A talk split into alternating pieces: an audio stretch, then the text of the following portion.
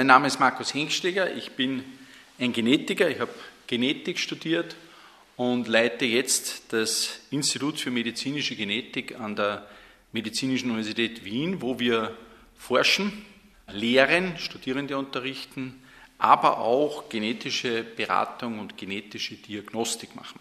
Die Genetik ist das wissenschaftliche Teilgebiet der Biologie, das sich mit der Vererbung beschäftigt. Ein Grundstein dessen legte der gerade heuer vor 200 Jahren geborene Augustinermönch und Abt einer Brünner Abtei Gregor Johann Mendel mit seinen Kreuzungsexperimenten. Er hatte die zählbaren Einheiten der Vererbung entdeckt, die später als Gene bezeichnet wurden. So revolutionierte er, ohne es zu wollen, die Naturkunde. Umgangssprachlich ging er als Erbsenzähler in die Geschichte ein, aber das wird ihm natürlich nicht gerecht. Damit aber zurück zu Markus Hengstschläger und der Frage, wie er zur Genetik gekommen ist. Es war prinzipiell mein Interesse an den Naturwissenschaften schon in der Schule und dann war es damals ein sehr, sehr junges Fach, als ich begonnen habe zu studieren. Das hat mir auch sehr gut gefallen. Der Bezug zu dem, dass man, zumindest habe ich es damals so gesehen, bei der Genetik und das gilt ja heute ganz besonders, sehr schnell von der Forschung auch zur Übersetzung für den Nutzen der Menschen kommen kann, hat mich auch fasziniert. Markus Hengstschläger studierte an der Yale University in New Haven. Diese ist eine der renommiertesten Unis der Welt und die drittälteste der Vereinigten Staaten. Das war ihm durch ein Schrödinger Stipendium möglich. Damals in den 1990er Jahren war der Unterschied in der Lehre hierzulande und eben in den USA ein großer, das hat sich positiverweise geändert. Man muss das so sehen. Ich glaube, einerseits einmal damals, als ich an die Yale-Universität gegangen bin, war da schon noch ein großer Unterschied zwischen solchen prominenten Universitäten und dem, was hier in Österreich, speziell hier in Wien, in meinem Fachbereich möglich war. Ich würde das heute nicht mehr so sehen wollen. Ich glaube, dass Wien gerade im Bereich Life Science, also ganz allgemein, enorme Fortschritte gemacht hat und wir hier sicher ein Zentrum geworden sind für Forschung, aber auch für die Anwendung und die Ausbildung und Lehre im Bereich der Biowissenschaften. Das merken wir auch daran, dass wir viele internationale Bewerberinnen und Bewerber haben, wenn wir Stellen ausschreiben. Der Bogen von Markus Hengstschlägers wissenschaftlicher Tätigkeit spannt sich von der Grundlagenforschung über die Erforschung genetisch bedingter Krankheiten und der Reproduktionsmedizin bis zur genetischen Routinediagnostik. Internationale Anerkennung fand unter anderem die Entdeckung von Stammzellen im humanen Fruchtwasser. Besonders interessiert sich Hengstschläger auch für ethische Fragen, die sich durch die genetische Forschung ergeben. Er ist auch stellvertretender Vorsitzender der österreichischen Bioethikkommission. Markus Hengstschläger sagt, dass hierzulande die Wissenschaftsskepsis hoch sei. Wenn Sie mich fragen, warum das so ist, tue ich mir mittlerweile ein bisschen schwer, weil ich geglaubt habe, über die letzten Jahre haben sich sehr viele Kolleginnen und Kollegen, speziell auch in Österreich, bemüht, Wissenschaftskommunikation auf allen Ebenen zu betreiben, die Wissenschaft zu erklären, mit all ihren Möglichkeiten, aber auch mit all ihren Einschränkungen. Und gerade die Pandemie war für mich so, nun bin ich kein Virologe, kein Arzt, also ich war da selber ja gar nicht involviert, aber wie ich das beobachtet habe, war für mich so eine Zeit, wo man gedacht habe, die Bedeutung der Wissenschaft wird noch klarer für die Gesellschaft. Und trotzdem scheint es eben jetzt so zu sein, und das ergibt sich aus den letzten Umfragen, die uns vorliegen, dass die Menschen gegenüber der Wissenschaft sehr skeptisch in Österreich eingestellt sind. Das ist in vielerlei Hinsicht natürlich ein großes Thema. Ich glaube, dass die Wissenschaft ein sehr guter Begleiter in die Zukunft ist, aber vor allem auch, weil ich mir natürlich Sorgen mache, dann um Themen wie Wissenschaftsfinanzierung etc. Markus Hengstschläger leitet das Institut für medizinische Genetik und ist Leiter des Zentrums für Pathobiochemie und Genetik der Medizinischen Uni Wien. Hier bei unserem Zentrum geht es im Wesentlichen darum, welche Rolle Gene bei der Entstehung von Erkrankungen des Menschen spielen. Das ist ein Satz, wenn man den so sagt, das wirkt klar auf der einen Seite, ist aber ein Riesengebiet. Es gibt sogenannte monogene Erkrankungen, wo eines der 22.000, 23.000 Gene des Menschen, wenn es eine Veränderung hat, eine Mutation, kausal mit der Entstehung von Erkrankungen verbunden ist. Da kennen wir Tausende. Wir beraten Patienten, Patientinnen, wir forschen auf diesem Gebiet, wir diagnostizieren diese Erkrankungen. Und dann gibt es ein großes Gebiet der multifaktorellen Erkrankungen. Das sind die, wo Gene auch eine Rolle spielen, aber immer nur im Zusammenhang mit der entsprechenden Umwelt. Mit den entsprechenden Umweltfaktoren tritt dann der Phänotyp, wie wir es nennen, also das heißt die Erkrankung auf. Und da gehören diese ganz häufigen Erkrankungen wie Diabetes, Herz-Kreislauf-Erkrankungen, neurodegenerative Erkrankungen, Krebs, die meisten Krebserkrankungen und so weiter dazu.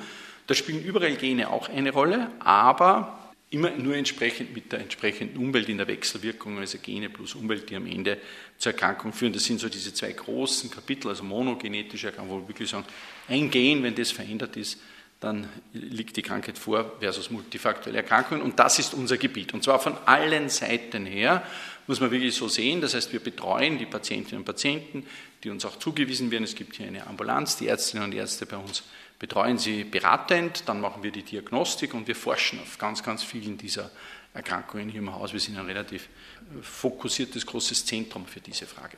Zur Grundidee der medizinischen Genetik sagt er. Was kann man denn da machen, wenn es darum geht, man hat solche Veranlagungen dafür und sei es jetzt prophylaktisch, was natürlich der Idealfall ist, oder spätestens therapeutisch.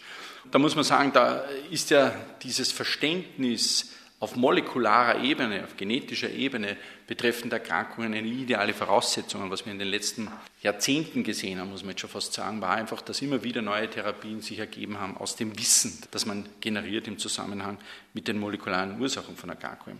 Jedes Kind, das im Zuge des neugeborenen Screenings, wenn ein Kind auf die Welt kommt, getestet wird, wird auf genetische Erkrankungen getestet, auch in Österreich. Ich gebe ein Beispiel.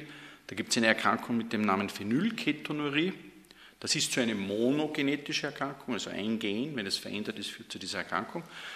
Das ist quasi eine Unverträglichkeit für eine Aminosäure, Phenylalanin. Und wenn man das frühzeitig bei Kindern diagnostiziert, kann man eine phenylalaninfreie Diät empfehlen den Eltern für dieses Kind und damit einen relativ schweren Verlauf einer schweren Erkrankung hintanhalten. Und darum ist das sozusagen im neugeborenen Screening drinnen, das nicht wir machen, hier im Haus, aber das grundsätzlich auch an der Medizinischen Universität Wien gemacht wird um sozusagen prophylaktisch, nämlich vor Eintreten der schweren Symptomatik, schon etwas tun zu können. Und sehen Sie, das ist der Idealfall, wo man sagt, man macht eine genetische oder in dem Fall eine biochemische Analyse auf eine genetische Erkrankung, weiß das frühzeitig, idealerweise bevor überhaupt schon die ganze Symptomatik vollständig aufgetreten ist und da kann man was dagegen tun, damit sie auftritt.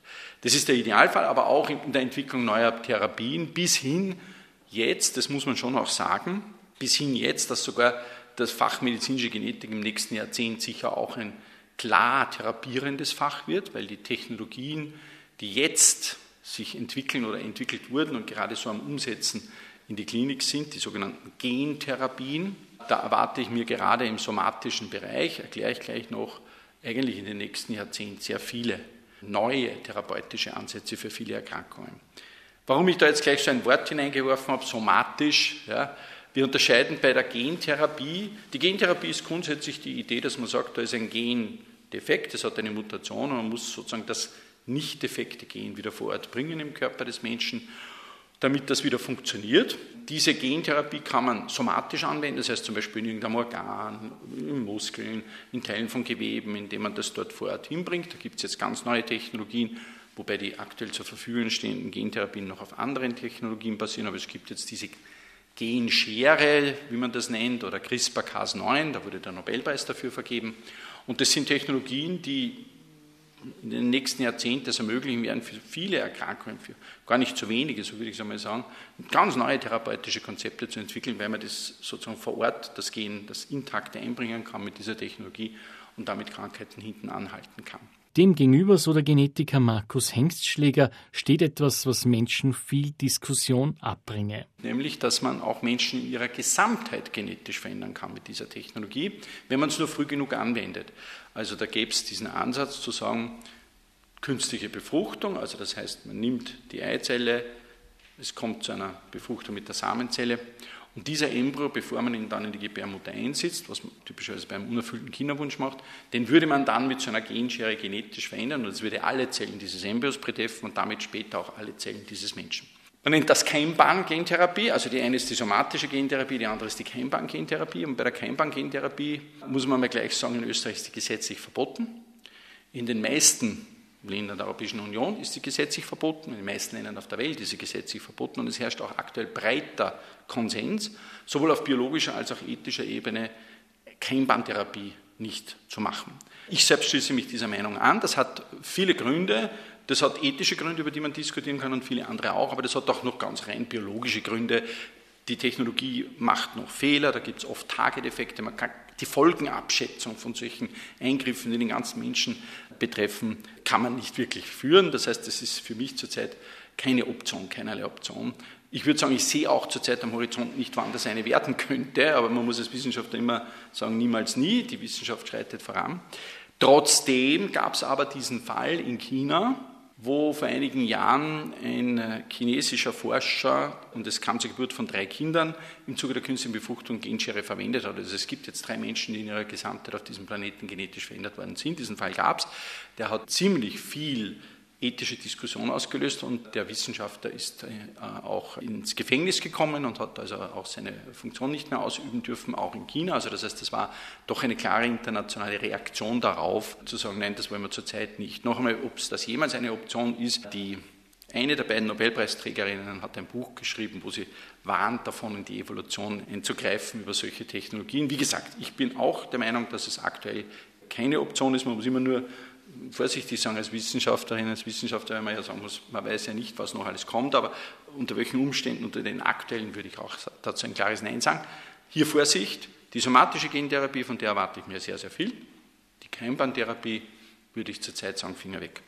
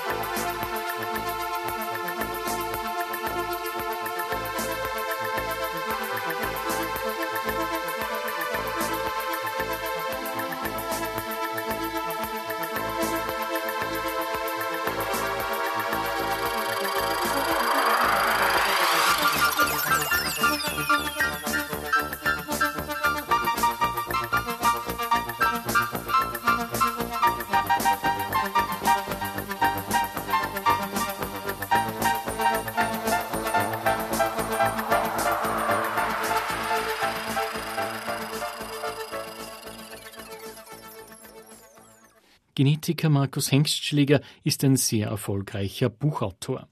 Einige seien hier erwähnt Die Macht der Gene, Die Durchschnittsfalle oder sein jüngstes Die Lösungsbegabung, erschienen bei Ecowin. Jedes Buch von ihm schafft es auf die Bestsellerlisten. Also zum einen einmal muss man sagen, man muss sich einmal fragen, warum ein Genetiker sich mit solchen Themen wie Begabungen und Talenten beschäftigt. Da gibt es natürlich klar den Ansatz zu sagen, Gene spielen bei Begabungen und Talenten eine Rolle. Ja? So wie Gene bei Erkrankungen eine Rolle spielen und bei vielen anderen Dingen auch, spielen sie auch bei Begabungen und Talenten eine Rolle, klar. Und egal ob das jetzt, und es gibt ja viele verschiedene Begabungsgruppen, sprachliche Begabungen, logisch-mathematische Begabungen, musikalische Begabungen, was auch immer, überall kann man sagen, ja, du, da gibt es ja auch was Biologisches, was ich sozusagen von Geburt an habe. Mir ist es aber immer wichtig gewesen, und das betrifft ja die gesamte Forschung im, Begabten- und Talentforschungsbereich, dass man sagt, ja stimmt, Gene spielen eine Rolle, aber ohne die entsprechende Umwelt, also ohne Üben, Üben, Üben, ohne das Entdecken und Fördern dieser Begabungen kommt da nichts raus. Und ich habe dann immer auch gesagt, Leute, und man muss sich auch einer Tatsache bewusst sein, und da bin ich ja, habe ich ja viel Diskussion mit einem anderen Buch damals ausgelöst, das hat geheißen, die Durchschnittsfalle, also die Geschichte war ja so ein bisschen so die Macht der Gene, was können Gene überhaupt, das ist dann viele Jahre vergangen, habe ich ein Buch geschrieben, die Durchschnittsfalle und jetzt ein Buch, die Lösungsbegabung. Und die Durchschnittsfalle war ja ein Buch, wo ich gesagt habe, jeder Mensch hat Begabungen und Talente. Und jeder Mensch kann Elite sein. Nur jeder Mensch woanders. Und wir müssen sehr vorsichtig sein, wenn wir über Begabungen und Talente sprechen, dass wir nicht da so eine leichte, ich sage ganz gern, Diskriminierung mitschwingen haben. Wenn wir sagen, wenn du toll singen kannst, dann ist es ein super Talent und Begabung. Und wenn du, ich weiß nicht, toll Fußball spielen kannst, ist es eine tolle Begabung. Ich sage immer, Talent muss uns klar sein, dass ein Mensch, der es kann und will, ein Leben lang andere Menschen zu pflegen, ein genauso großes, mindestens so großes, vielleicht nicht sogar größeres Talent hat als Menschen, die gut Fußball spielen können oder gut singen können. Das sage ich deshalb, weil dann trifft das zu, dass in jedem Bereich, ob sozialen Bereich, Wissenschaft, Handwerk, Kunst und Kultur, wo auch immer, gibt es Begabungen und Talente. Es ist für jeden was dabei und wir müssen sie alle fördern. So, und dann haben die Menschen gesagt, gut, das ist Punkt, aber gibt es ein Talent, wo sie sagen würden, ja, das ist irgendwie das, auf das kommt es am meisten drauf an. Und meine These ist ja eine andere. Ich glaube, dass jedes Talent und jede Begabung des Menschen ohne die Kombination mit Lösungsbegabung nur das macht, was es schon gibt. Aber erst durch die Kombination mit Lösungsbegabung führt es zu Kreativität, Innovation, Neuland betreten und zu neuen Innovationen. Das ist mein Punkt. So, und das heißt, wenn ich jetzt bestimmte Begabungen und Talente habe und ich kombiniere die mit der Lösungsbegabung, dann bin ich interessiert, neue Lösungen zu finden. Kann ich auch. Und keine Spezies auf dieser Welt kann das wie der Mensch. Jeder Mensch, so Markus Hengstschläger, sei lösungsbegabt. Wir brauchen ja nur mal schauen, was in den letzten 50 oder 100 Jahren dem Menschen alles an Lösungen eingefallen ist. Für vorhersehbare, aber vor allem auch für unvorhersehbare Herausforderungen. Die, und wir sehen das ja jetzt auch die ganze Zeit, es fallen uns Lösungen ein. So, jetzt können Sie nochmal sagen, okay, aber warum ist es mir so ein Anliegen? Weil wohingegen alle anderen Talente aus meiner Sicht durchaus ja, ihre Förderung erfahren, musikalisch, auch im sozialen Bereich, äh, sportliche, wie auch immer, glaube ich, die Lösungsbegabung, um die kümmern wir uns zu wenig. Wir kümmern uns zu wenig darum, dass dieses biologische Repertoire, wir nennen das gern Potenzial, also eine Begabung ist ein Potenzial, dass dieses Potenzial auch wirklich geübt und trainiert werden kann, sodass Menschen am Ende ihre Lösungsbegabung wirklich umsetzen können. Und zwar sowohl als Individuum als auch im Kollektiv, ich nenne es gerne die kollektive Lösungsbegabung. Weil was wir tun, ist, wir nehmen der nächsten Generation viel zu oft die Lösungen einfach ab, indem wir einfach sagen, schau mal, so geht das, und äh, berauben sie viel zu oft der Möglichkeit, Lösungsfindungsprozesse zu üben. Warum? Weil ersteres ist weniger stressig, ersteres dauert weniger lang, kostet weniger Nerven, da gibt es keinen Schmutz in der Küche, da verletzt sich niemand, ich sage dir, wie das geht und mache das. Wenn wir aber von Anfang an, vom Kleinstkindalter an, über die gesamte Ausbildung und Bildung zu oft Lösungen einfach transportieren in die nächste Generation, dann gibt es zu wenig Möglichkeit, die Lösungsfindungsprozesse zu üben. Das wäre so, wie wenn man jemanden im Fußball fördern will und ihm die ganze Zeit Fußball vorspielt. Das wäre so, wie wenn man jemanden beim Klavierspielen fördern will und ihm die ganze Zeit Klavierspielen vorspielt. Sondern was wir tun müssen, ist, wir müssen diese Menschen, ich sage jetzt einmal, ermutigen, zu sagen, du probier es einmal aus, mach einmal Vorschläge, test einmal und da entsteht etwas wie, aha, dann mache ich jetzt einmal einen Vorschlag, den probiere ich dann einmal aus, pilotiere ich am Markt, schaue mal, ob der funktioniert. Wenn er nicht funktioniert, lerne ich gleich Fehlerkultur. Ich bin ein Wissenschaftler, ich kann Ihnen gar nicht sagen, wie viele Vorschläge wir machen müssen, damit sozusagen am Ende wirklich es zu irgendwelchen Lösungen kommt. Dann kann ich auch die Resilienz entwickeln, zu sagen, ja, du, das ist halt so, das muss ich einfach lernen, dass ich nicht mit jedem Vorschlag da gleich sozusagen den Durchbruch habe. Und automatisch entsteht so etwas wie eine Lösungsbegabungsförderung durch das Üben des Lösungsfindungsprozesses. Wenn man das nicht tut, dann ist erstens die kollektive Lösungsbegabung im System zu nieder.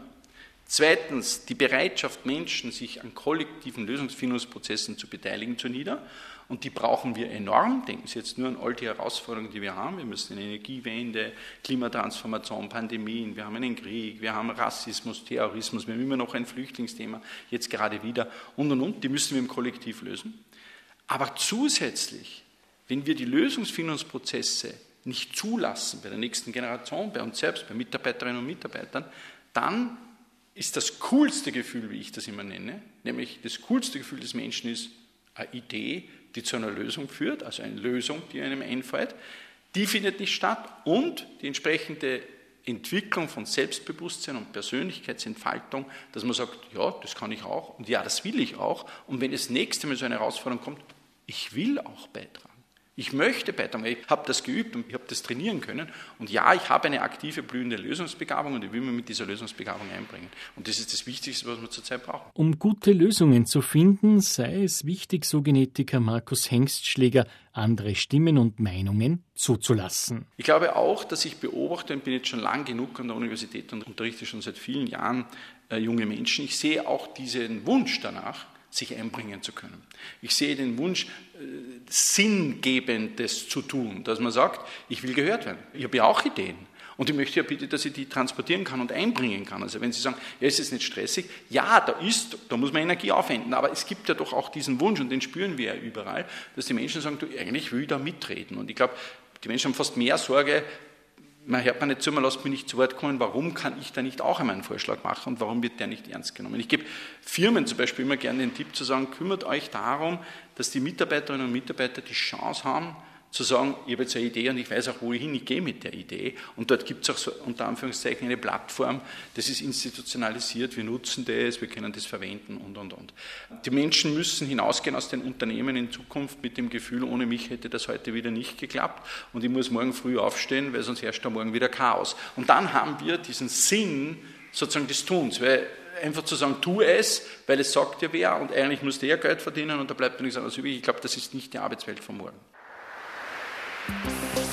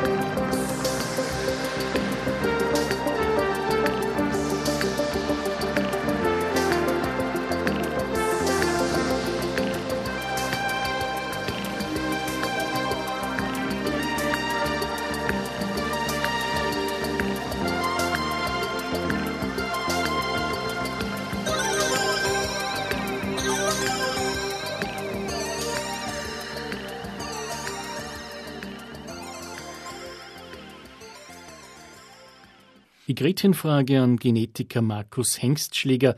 Wie hält er es mit dem Glauben? Ich bin ein Naturwissenschaftler und es ist immer wieder so der Ansatz gekommen, dass man sagt, wie ist das eigentlich kompatibel, dass man sagt, man ist ein Naturwissenschaftler, ein Genetiker und gleichzeitig ein gläubiger Mensch. Und ich habe das eigentlich bis heute nicht verstanden und schon oft darauf eine Antwort gegeben, dass ich den Widerspruch nicht sehe. Zum einen einmal muss man sagen, natürlich, dass in der Wissenschaft geht sehr viel um Fakten, da geht sehr viel um nahe an der Wirklichkeit zu sein, die Wissenschaft entwickelt sich und so weiter. Und es geht natürlich auch um den Versuch, ich sage immer auch den Versuch der Beweisführung. Aber im täglichen Leben, ein tägliches Leben ohne zu glauben, und Sie können jetzt über Religion reden, aber ganz allgemein ohne zu glauben, wäre für mich ja undenkbar. Also wenn meine Frau zu mir sagt, sie liebt mich und meine Frau ist auch eine Biologin wie ich, dann hätte ich sagen können, du, dann nehmen wir mal Blut ab oder machen irgendwelche Werte, die das beweisen oder irgend sowas.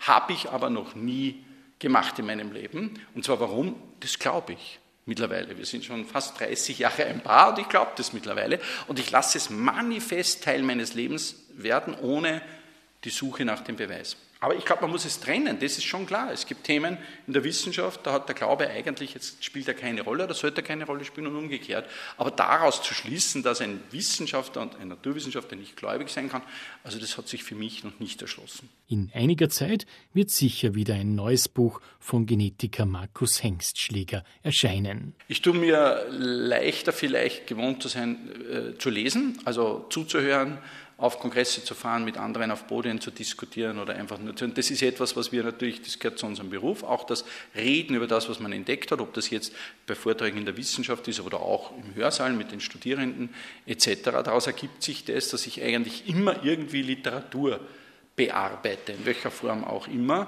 Und daher ist das äh, Schreiben von Büchern sicher etwas, wo man, wenn man die Literatur im Kopf hat oder weiß, was man da eigentlich sagen oder das ja immer tut, tagtäglich tut, vielleicht um eine Spur leichter. Trotzdem auffällig, ich bin ja kein Autor. Ich sage immer, ich bin kein Autor, weil Autorinnen und Autoren schreiben regelmäßig Bücher und dafür schreibe ich viel zu selten Bücher. In Wirklichkeit sind fast immer ein knappes Jahrzehnt zwischen den Büchern bei mir gewesen. Also das heißt, ja nicht ganz, aber das heißt, ich brauche immer sehr, sehr lang, bis ich wieder. Ich schreibe ein Buch, weil ich eine Nachricht habe, von der ich einfach glaube, dass sie mir wichtig ist und es mich sehr freuen würde, wenn Menschen mit mir darüber diskutieren.